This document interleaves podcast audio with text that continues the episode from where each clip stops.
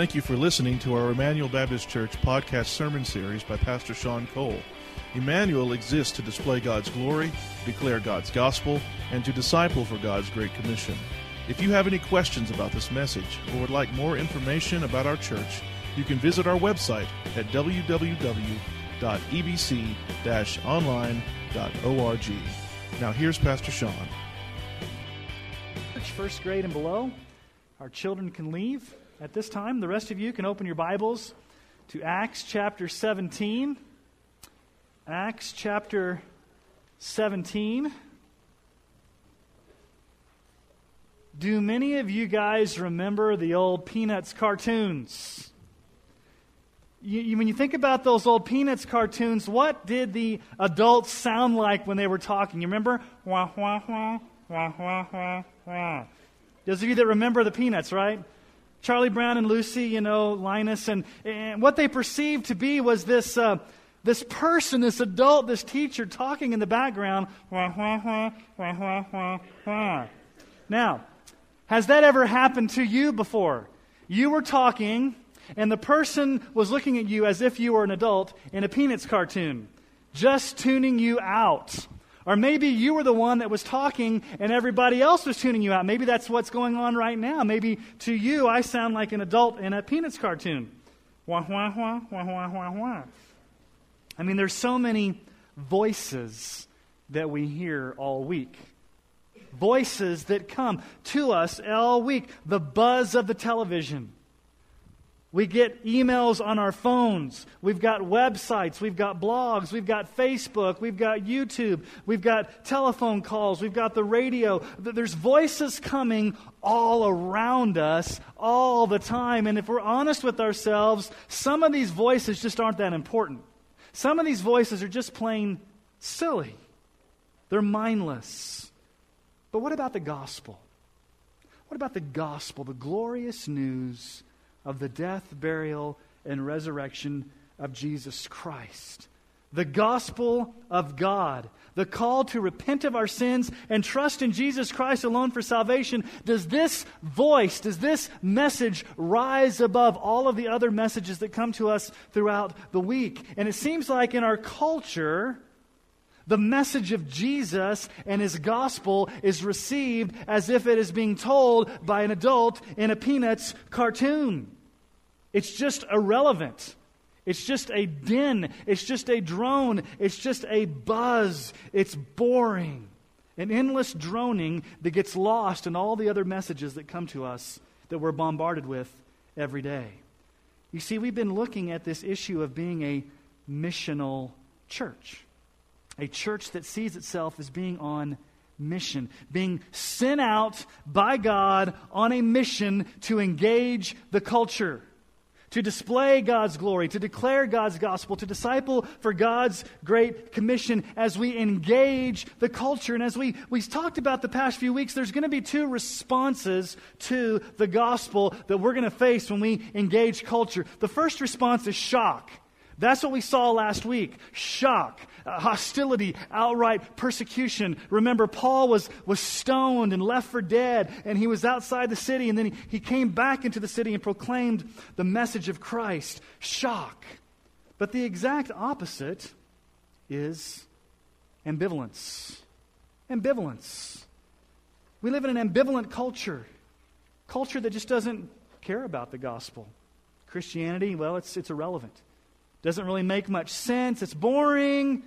It's, you hear people say things like, well, that's great for your life. If it's worked for you, that's great. But, but, but for me, it's just not that big of a deal. I don't see any, any benefit for me. They're not outright shocked. They're not hostile. They're not stoning you and leaving for you for dead outside the city. They just don't care. It's just ambivalent. So for this morning, what I want us to do is to, I want us to point to another episode in the life of Paul. Last week, Paul was in a town where he got stoned, he got beaten. He goes back in and preaches the gospel, outright hostility. Today, we're going to look at Paul in Athens. Different context, different culture. Instead of being stoned and left for dead, he just receives this um, ambivalence, this disinterested condensation, uh, condescending ambivalence of the culture. So if you've got a copy of God's Word, let's turn to Acts chapter 17, 16 through 34. And would somebody do me a favor and just close those back doors for me? Thank you. Acts 17, 16 through 34. Now, while Paul was waiting for them at Athens, his spirit was provoked within him as he saw that the city was full of idols. So he reasoned in the synagogue with the Jews and the devout persons, and in the marketplace every day with those who happened to be there. Some of the Epicurean and Stoic philosophers also conversed with him. And some said, What does this babbler wish to say? Others said, He seems to be a preacher of foreign gods because he was preaching Jesus and the resurrection. And they took hold of him and brought him to the Areopagus, saying, May we know what this new teaching is that you're presenting? For you bring some strange things to our ears. We wish to know, therefore, what these things mean. Now, all the Athenians and the foreigners who live there would spend their time in nothing except telling or hearing something new. So, Paul, standing in the midst of the Areopagus, said, Men of Athens, I perceive that in every way you're very religious. For I passed along and observed the objects of your worship. I found also an altar with this inscription to the unknown God. What therefore you worship as unknown, this I proclaim to you. The God who made the world and everything in it, being Lord of heaven and earth, does not live in temples made by man, nor is he served by human hands as though he needed anything, since he himself gives to all mankind life and breath and everything. And he made from one man every nation of mankind to live on the face of the earth, having determined allotted periods and the boundaries of their dwelling place, that they should seek God, in the hope that they might feel their way toward him and find him. Yet he is actually not far from each one of us, for in him we live and move and have our being. As even some of your own poets have said, for we are indeed his offspring. Being then God's offspring, we ought not to think that the divine being is like gold or silver or stone, an image formed by the art and imagination of man. The times of ignorance God overlooked, but now he commands all people everywhere to repent, because he has fixed a day on which he will judge the world in righteousness by a man whom he has appointed. And of this he has given assurance to all by raising him from the dead.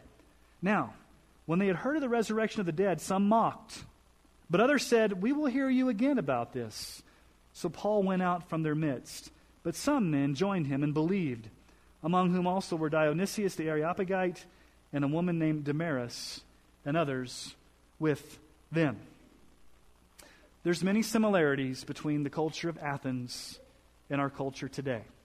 And as was Paul's missionary method, Paul would often go to the Jews first. He would go to a synagogue, he would go to the town, he would find the Jewish people because you see, the Jewish people, they had the Old Testament, they had the scriptures, they believed in one God. And so he would go and he would reason with them, he'd try to prove from the scriptures that Jesus Christ was indeed the Messiah. There was a common ground between Paul and the Jewish people because at least they believed in one God, at least they had the Old Testament scriptures. But oftentimes, he would not get anywhere with the Jewish people, and so he'd go out into the marketplace, he'd go out and start engaging pagan people, people that didn't have any clue about the Old Testament. And so here's what Paul does. He goes to Athens, which is a town steeped in Greek philosophy, all these pantheons of gods, Zeus, um, Hermes, Artemis, all these different, these, these, these Greek gods. And he goes to this town, and what we see Paul doing is engaging the culture and being missional.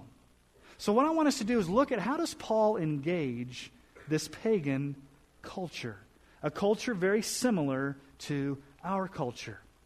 The first thing he does, he's waiting for Timothy and Silas in Athens. He looks around, and his spirit was provoked within him because of all the idols. His spirit was provoked because of all the idols. He, he goes around and sees the architecture, the beauty, the grandeur of this great city, Athens, the center of the Greek speaking world, and, and, he's, he's bothered, he's provoked. It means that, that there was this anger that welled up inside of him. There was this, this irritation, this, this inner provoking when he saw all of the idolatry around him. Uh, he, he was viewing this city through the eyes of God. And so the question I had to ask this week is, is how do we respond to the idolatry? Not just all around us in our culture, but how do we respond to the idolatry in our very own hearts? Are we bothered? Are we bothered by the idols that this world is so engulfed in? And you see, Paul could have come to Athens as a tourist. He could have walked in and said, Oh, there's the Parthenon. There's all these great tourist attractions. I'm going to go. I'm waiting for Paul. I mean, I'm waiting for Silas and Timothy to come. I'll just be a tourist and kind of wait around. I'll take in the museums. I'll take in the sights. I'll take in the sounds. I'll be a tourist. That's not what Paul does. Paul is not a tourist, he's a missionary. He goes straight and he begins to engage the culture. But I think for a lot of us as Christians, we engage our culture as tourists. We're so enamored by what this culture has to offer that we try to just go and, and look at the sights and look at the sounds and take in the culture, mesmerized by the culture, and we're being tourists instead of missionaries. We're not engaging the culture like a missionary, being missional. And so Paul has this inner anger, this inner, he's bothered. He sees these idols. But you know what? When we see the idolatry around us, yes, it should bother us but it should bother us to the point of compassion. Because you see, when lost people are engaged in idolatry, they are prisoners of war. The world, the flesh, and the devil has captivated them to do their will. And so they're not the enemy, they are prisoners of war. And so as they're wrapped up in all of this idolatry, yes, it should bother us, but it should drive us to compassion for them. What did Jesus say? In Matthew 9:36, this is what it says of Jesus. When he saw the crowds, he had compassion for them because they were harassed and helpless, like sheep without a shepherd. That word compassion really means Jesus is he was moved to the inner depth of his being. And so if we're going to be a missional church, we've got to balance this being being being provoked in our spirit over idolatry, yes, but it should move us to compassion that these people are prisoners of war. They're captured and they're in bondage to all types of idolatry. So, what does Paul do? He goes right to the marketplace. Verse 17. So he reasoned in the synagogue with the Jews and the devout persons in the marketplace every day, every day with those who happened to be there. The marketplace, the agora. You see, in those days, they didn't have Facebook, didn't have the internet, didn't have CNN, Fox News, didn't have all of the stuff that we had. Where they would go was the marketplace. You've probably seen this on movies or, or read this in history books. It's, it's a place where everybody came together. They would sell goods and services. They would also set up, like teachers would come and, and set up shop and they'd begin to teach and people would gather around them and there'd be town criers that would run back and forth through the town and they'd be crying out information. So this was just the hub of society where everybody met to exchange ideas, to buy and sell goods. This was the Facebook, if you will, of that culture where everybody got together. And so Paul is going to begin to engage these Epicurean Stoic philosophers. Paul's going to engage some philosophers. Now, before I talk to you about who these philosophers are, let me just say something about the Greek culture in Athens.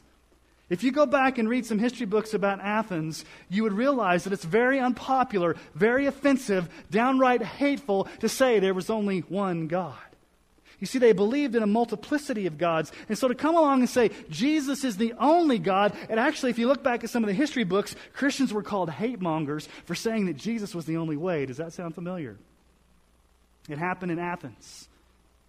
So he goes to these Epicureans, Stoics. Epicureans, let's talk about the Epicurean philosophers. The Epicurean philosophers, their philosophy was this maximum pleasure, minimum pain. You only live this life once, so you might as well get as much pleasure in this world. Live for yourself, live for pleasure. Um, the, the sky's the limit. Everything revolves around pleasure. Pain, don't want it. Avoid pain at all cost. I, I want to numb the pain. I want pleasure. Does that sound like our culture today? A culture that wants all pleasure, no pain. That was the Epicurean philosophy. The Stoics, on the other hand, they were the exact opposite. Grin and bear it. Pull yourself up by your bootstraps. This life is hard, so I'm going to dig my heels in. I'm going to stick it out. I'm going to do my best. I'm going to rely upon myself. I don't need any help. Whatever comes, comes. I can handle it. I'm just going to grin and bear it and do the best I can to survive life. And having lived in northeastern Colorado for the past six years, I see both of these attitudes, especially the Stoic attitude. I can't tell you how many times I've met someone, and I don't know if it's part of this whole farmer, this whole agricultural, oil field, railroad mentality that, that we can handle life. We don't need help. We're very self reliant. We're very prideful. We're very, I can be independent. I can face life on my own. I don't need help. So Paul engages both extremes here these pleasure seekers and these people that had this attitude that I can pull myself up by my bootstraps. And what do they call Paul?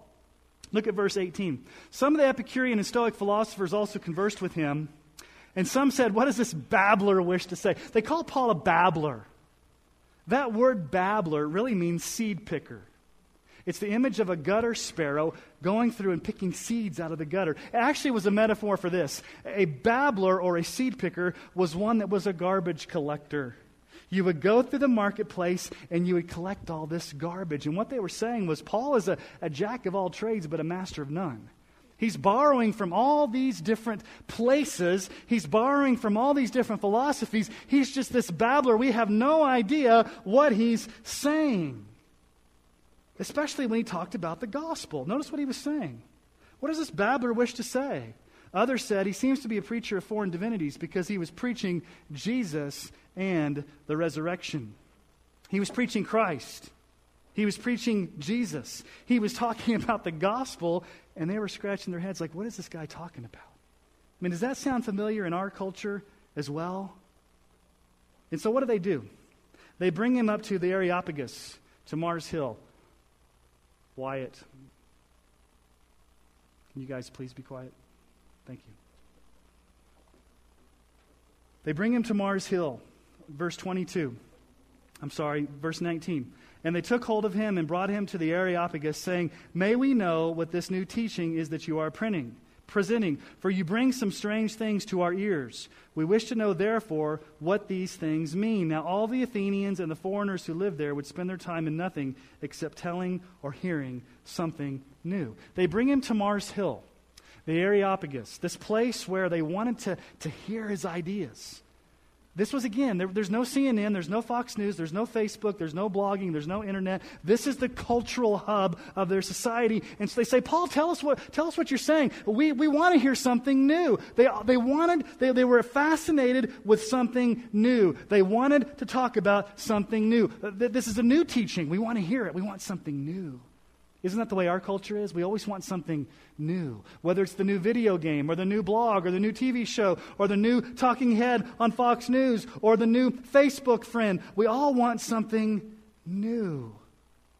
And so Paul begins to preach a message, and I want you to pay close attention to how Paul engages them. Remember, these people are pagans. These people don't know anything about the Old Testament. And Paul could have come in, and you know Paul could have done this, right? You know Paul well enough. He could have come in guns blazing and said, You guys turn or burn, fly or fry, Get your act together, you pagan people. He could have come in guns blazing and just blasted them.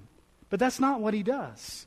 Remember, these people are ignorant. They're pagans. They're, they're living in idolatry. And so Paul engages them in a little different way. He engages them with gentleness and respect. 1 Peter 3 15 through 16 says this But in your hearts, regard Christ the Lord as holy, always being prepared to make a defense to anyone who asks you for a reason for the hope that's in you. Yet do it with gentleness and respect having a good conscience, so that when you are slandered, those who revile your good behavior in Christ may be put to shame.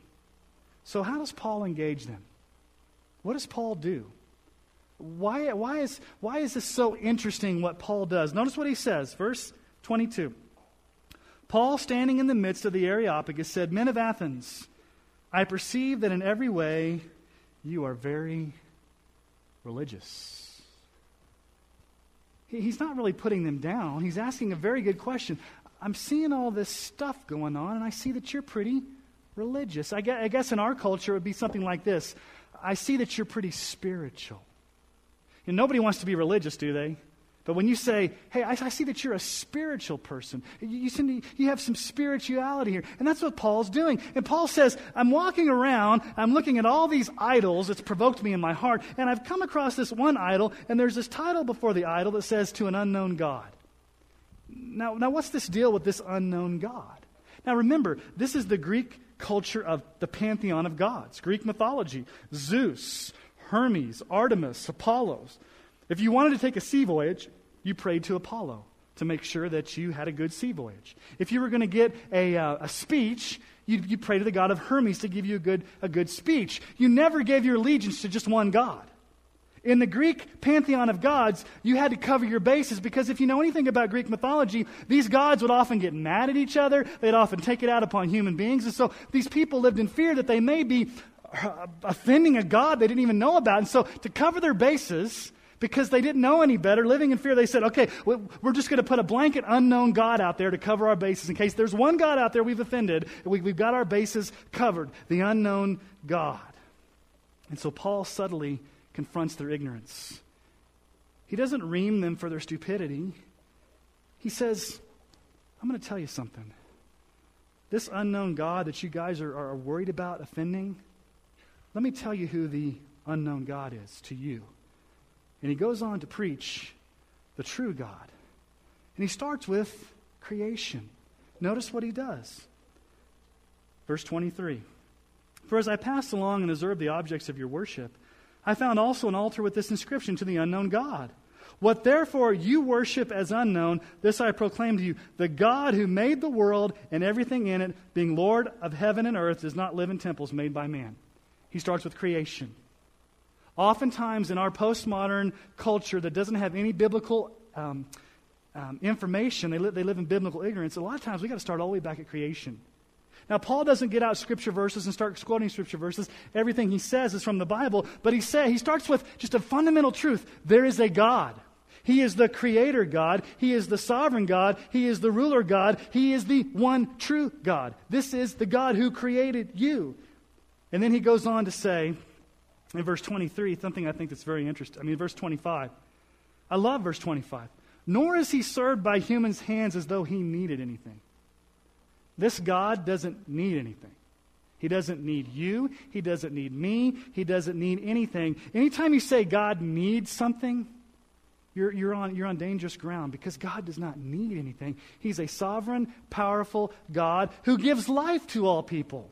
And then he goes on to say that um, God in his providence has been forming nations. He's been forming races and boundaries. He says um, in verse um, 25, Nor is he served by human hands as though he need anything, since he himself gives to all mankind life and breath and everything. God is the giver of life, God is the giver of breath.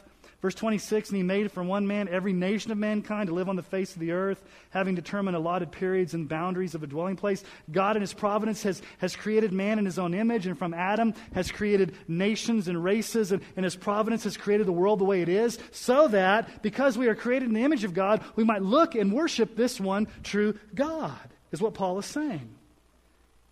And notice what he does. He begins to quote from their own poets and their own philosophers. Verse 28, in him we live and move and have our being. That's actually a Cretan poem by a guy named Epimenides. I don't even know if I pronounced that right, but hey, it's good enough for me. And another guy, for we are indeed his offspring, a guy who, Aratus, who wrote a poem. Paul quotes from their rock stars, their culture. Now, we need to be real careful here, okay? These guys aren't inspired. It's not like you go out there and say, let's just start quoting from Bono of U2 and make that scripture. That's not what we're saying here. What we're saying is that Paul understood the culture and he was able to make a bridge. He was able to make a bridge and say, you guys are, are talking about these things in your philosophy. You're talking about these things in your music and your poems. You guys are kind of close, but let me just steer you clear to what the biblical truth is. And you don't have to be an expert on culture. Please don't be an expert on culture. You don't have to read everything and know everything about everything. The point is, is that Paul knew enough to begin to make some gospel bridges. And then verse 29 is really the key to Paul's sermon. Verse 29. He says this Being then God's offspring, we ought not to think that the divine being is like gold or silver or stone, an image formed by the art and imagination of man. What Paul says is you guys are really being idolaters. At the core of the issue is idolatry. You are creating in your mind, in your heart, with your hands, an idol. And that's not the true God. He's not an idol. Now, there are two ways you can engage culture to expose sin. You've got to expose sin. If you do not expose sin and idolatry in the human heart, you're not going to get very far in your gospel presentations. You've got to talk about sin. And there's two primary ways to do it. I think both of these work sometimes more effectively than others. The first way is by using the law. You probably heard of the way of the master, Kirk Cameron, Ray Comfort. You use the law to confront a person in their sin. You use the Ten Commandments. You go through and ask them if they've broken the Ten Commandments. And that is a very helpful way of doing it. And that works in a lot of cases. But sometimes that doesn't work especially if you have a person that does not have a Judeo Christian background, that doesn't believe in one God, that's very spiritual, that's very pantheistic. Uh, they, they may not buy the fact that I have to be accountable to this one God. And so you may have to use another approach. The, the Ten Commandments approach is a great approach, but you may have to use another approach. Another approach is to go straight to the issue of idolatry. Because everybody is an idolater, whether they know it or not. You just have to get them to understand that they're an idolater. Here's a question you may ask someone What motivates you? What drives you? What are you living your life for? What's the most important thing to you? You ask questions like that, it becomes very personal. And it may be a job, it may be a spouse, it may be a child, it may be a hobby, it may be a career. And so you begin to probe and say, well, well, tell me about that. If that's the most important thing to you, if that's what you're living for, what if that person or that thing disappoints you? What if that thing is taken away from you? What if your, your, your, your idol is your job and you lose your job? What if your idol is your, your spouse and you, how do you handle losing what's most important to you? Have you ever thought about the fact that you are elevating something to a position of godhood that it was never meant to have? And if those things are taken away from you, you become frustrated, you become angry, and, and what, whether you know it or not, you're enslaved to the thing that you've made an idol out of. You're in bondage to those things. And so, what you do is you expose the fact that they are idols at their heart. They're in bondage. They're serving something that will always let them down. And then what you say is this you got to get to the gospel. There's a God in heaven, He created you. You are not an accident. God created you in his image so that you would worship him. You are not worshiping him. You are worshiping yourself. You're worshiping an idol. God says to repent from this idol and turn and trust in the living God. Trust in Jesus Christ, because if you don't trust in Jesus Christ, the wrath of God will remain upon you. So you were created to worship the one true God. You're not worshiping him. You need to worship him. And notice what Paul does. Paul just kind of keeps moving here. Verse 30. The times of ignorance God overlooked, but now he commands all people everywhere to repent. Paul urges them to repent. Now, Paul's very engaging. Paul's very gentle. Paul's very subtle. Paul's very captivating. Paul is using bridges. Paul is, is using their own, their own poets. But there comes a point where Paul says, okay, all that's out the window. You got to repent. You got to repent. He begins to preach repentance. He preaches sin. He preaches judgment. There is no gospel without repentance, without sin, without these things. And Paul doesn't sugarcoat him. He says, There's a day of judgment. As a matter of fact, the day of judgment hasn't been appointed by the man whom Christ rose, whom God has raised from the dead, Jesus Christ. And, and because Christ is the resurrected Christ, there is a day of judgment. He is going to judge the living and the dead. Now, this was a foreign concept to these Greeks. The whole idea of an end times judgment was foreign to them. They had no concept. In Greek mythology, there's nothing of an end times judgment where you stand before the living God and are judged based upon your life. There, there was no concept for that. That did not compute. Oftentimes in our culture today, people scoff at the idea of an end times judgment. Heaven, hell, it doesn't matter. We're just going to die anyway. People don't understand the judgment. They didn't understand the resurrection also. Resurrection? You see, if Paul would have said, something about, you know, being spirit beings out in the ether, floating around in some new age spirituality, they probably would have nodded their head and said, oh, okay. But he says, no, there's a resurrection. Jesus Christ rose bodily from the dead. The crucified Christ is risen. And so Paul says, okay, I'm going to engage the culture. I'm going to build bridges. I'm going to try to, to be as gentle and composed as I can. I'm going to use gospel bridges. I'm going to try to get a hearing, but eventually you've got to get to the point where you share about sin, repentance, and the gospel. And I want you to notice the response. You really see three responses here in the life of Paul in this situation in Athens. What's the first response? Look at verse 32. Now, when they had heard of the resurrection of the dead, some mocked. There's response one contempt. thumb their noses at it. Ambivalence. This is stupid. This, what are you talking about, resurrection? What are you talking about, judgment? What are you talking about, Jesus? I, this is stupid. I, now, it's not downright hostility where they, they take Paul out and they stone him and they leave him for dead. There's just this kind of condescending ambivalence. There's this contempt. You're a babbler. I have no idea what you're talking about, but what you're saying is irrelevant. I don't understand it. They thumb their noses at it. That's the first response contempt. The second response curiosity. Look, but others said, We will hear you again about this. Something about what Paul said piqued their curiosity. Now, they're not totally ready to accept Christ at that moment, but they're not outright rejecting Paul. Maybe they're just confused. And they say, Paul, we're curious. We want to know a little bit more about what's going on here. And it could be that God is in the process of possibly drawing that person to himself. Now, at Emmanuel, we believe in sovereign regeneration. We believe that if a person's going to get saved, God is going to sovereignly come and regenerate them. God's going to cause them to be born again. God's going to take out the heart of stone and replace it with the heart of flesh. God's going to open the eyes. God's going to do all of these things to bring about the salvation of a lost sinner. God is sovereign in salvation. But let me just say this in God's providence, it may take longer than what we would expect. It could take longer for a person to actually be converted because they may have more baggage.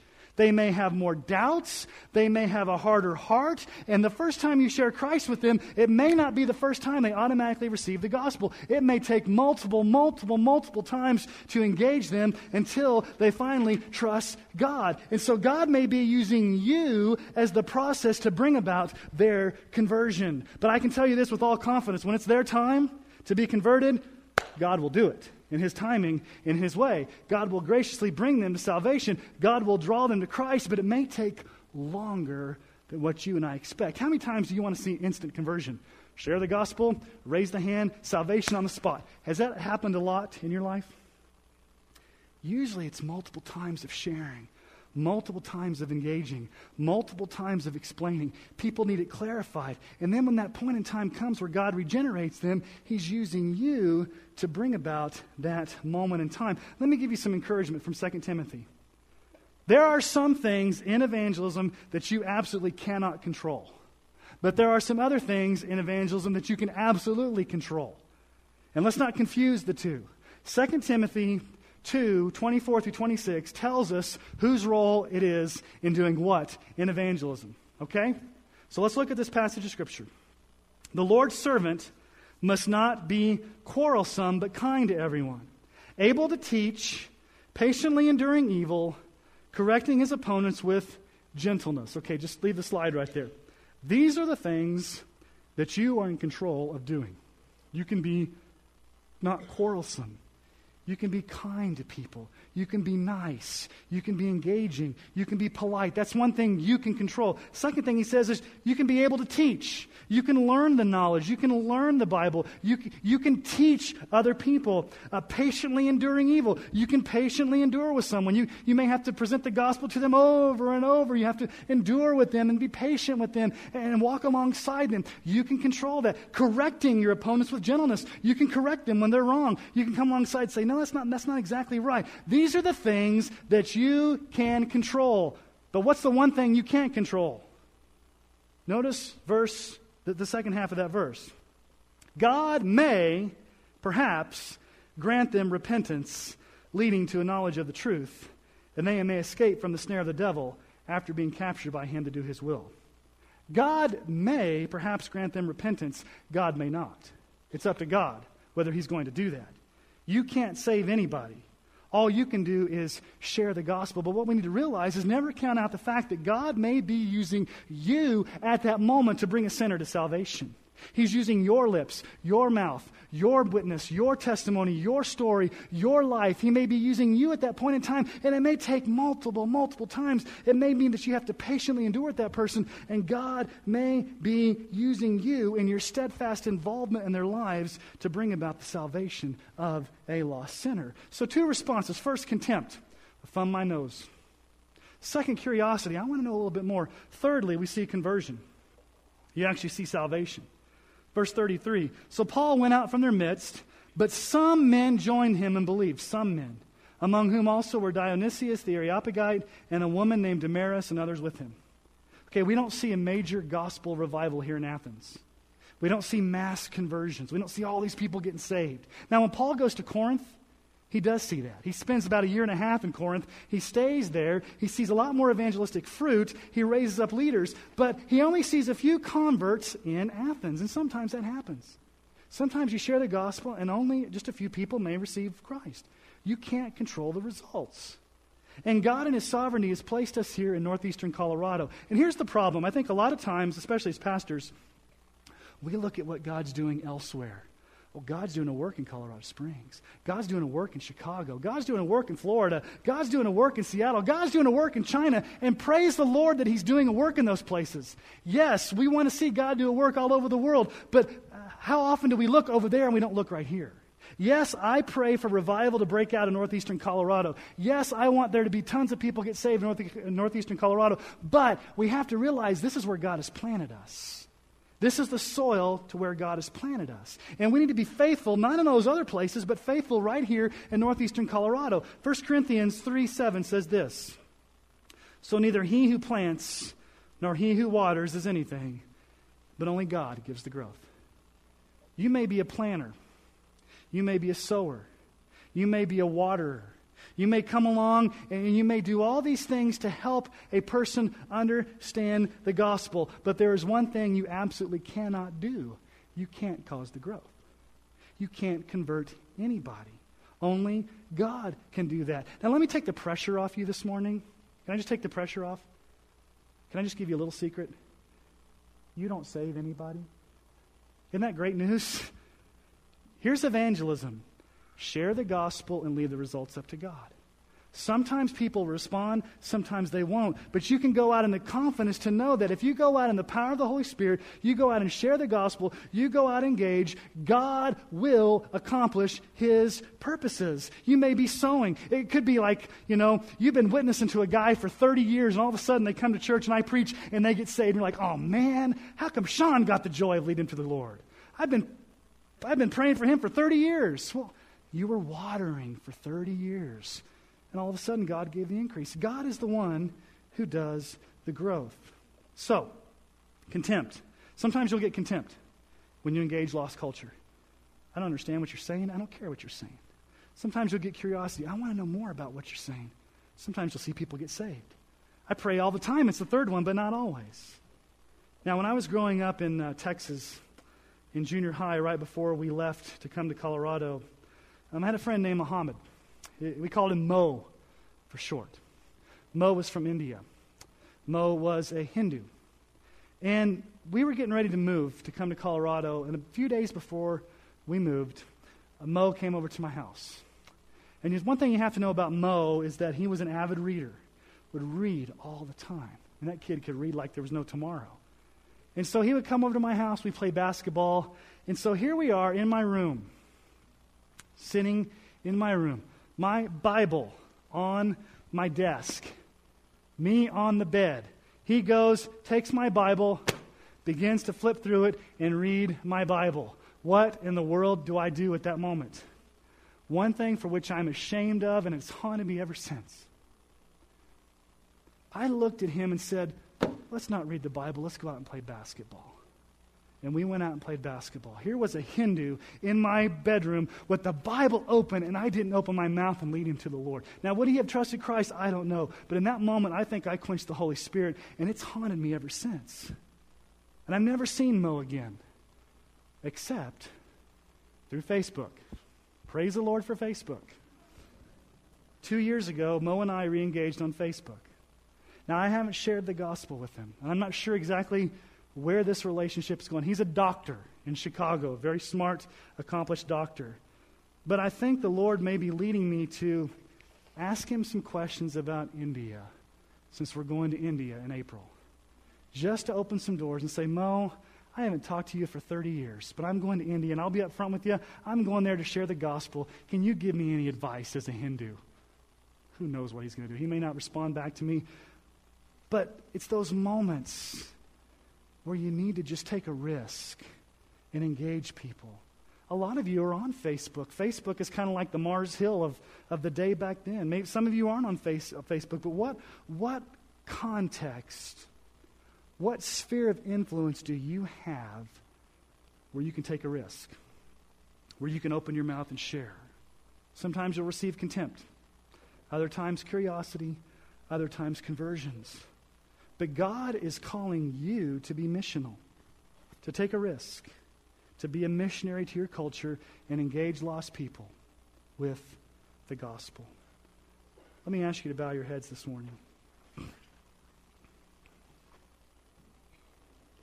We are going to prepare to take the Lord's Supper here in just a few moments. And one thing about the Lord's Supper that I want you to totally understand is this you don't have to be perfect to take the Lord's Supper. You don't have to be sinless to take the Lord's Supper. The Lord's Supper is a means of grace where we come and we realize our brokenness, we realize our sinfulness, we ask forgiveness, we confess our sins, and Christ in His mercy meets us in the supper, and we're reminded of His once and for all death on the cross to take away all of our sins. So there is a time of examination where we examine ourselves. But there's also the freedom to know that Christ's love and cross covers a multitude of sins. And I can just be real honest with you this morning. This is a very, very hard sermon series for me to preach. And sometimes I wish God had just told me not to do it. Because I am nowhere near being an example in this area of evangelism. And I sometimes feel like a fool and a fake for standing before you as your pastor, knowing that in my heart I'm not doing what I should be doing. So I'm coming and just confessing before you as my, as my fa- church family that I am not anywhere near where I need to be. But that's not holding me back from coming to the Lord's table and receiving the grace that comes through the finished work of Christ on the cross and the power of the Holy Spirit. So maybe you just need to do business with God this morning as we prepare to take the Lord's Supper. Maybe there's somebody on your heart that God is just, like maybe there's a Mo in your life that you just right now need to intercede for them, need to pray for them. Need to make a commitment to engage them. Whatever God's calling you to do, maybe you have been faced with contempt. Or maybe there's someone that's curious and you need to just take it further. Just take a few moments this morning as we prepare to take the Lord's Supper to engage your sovereign God and ask Him to give you what He alone knows you need.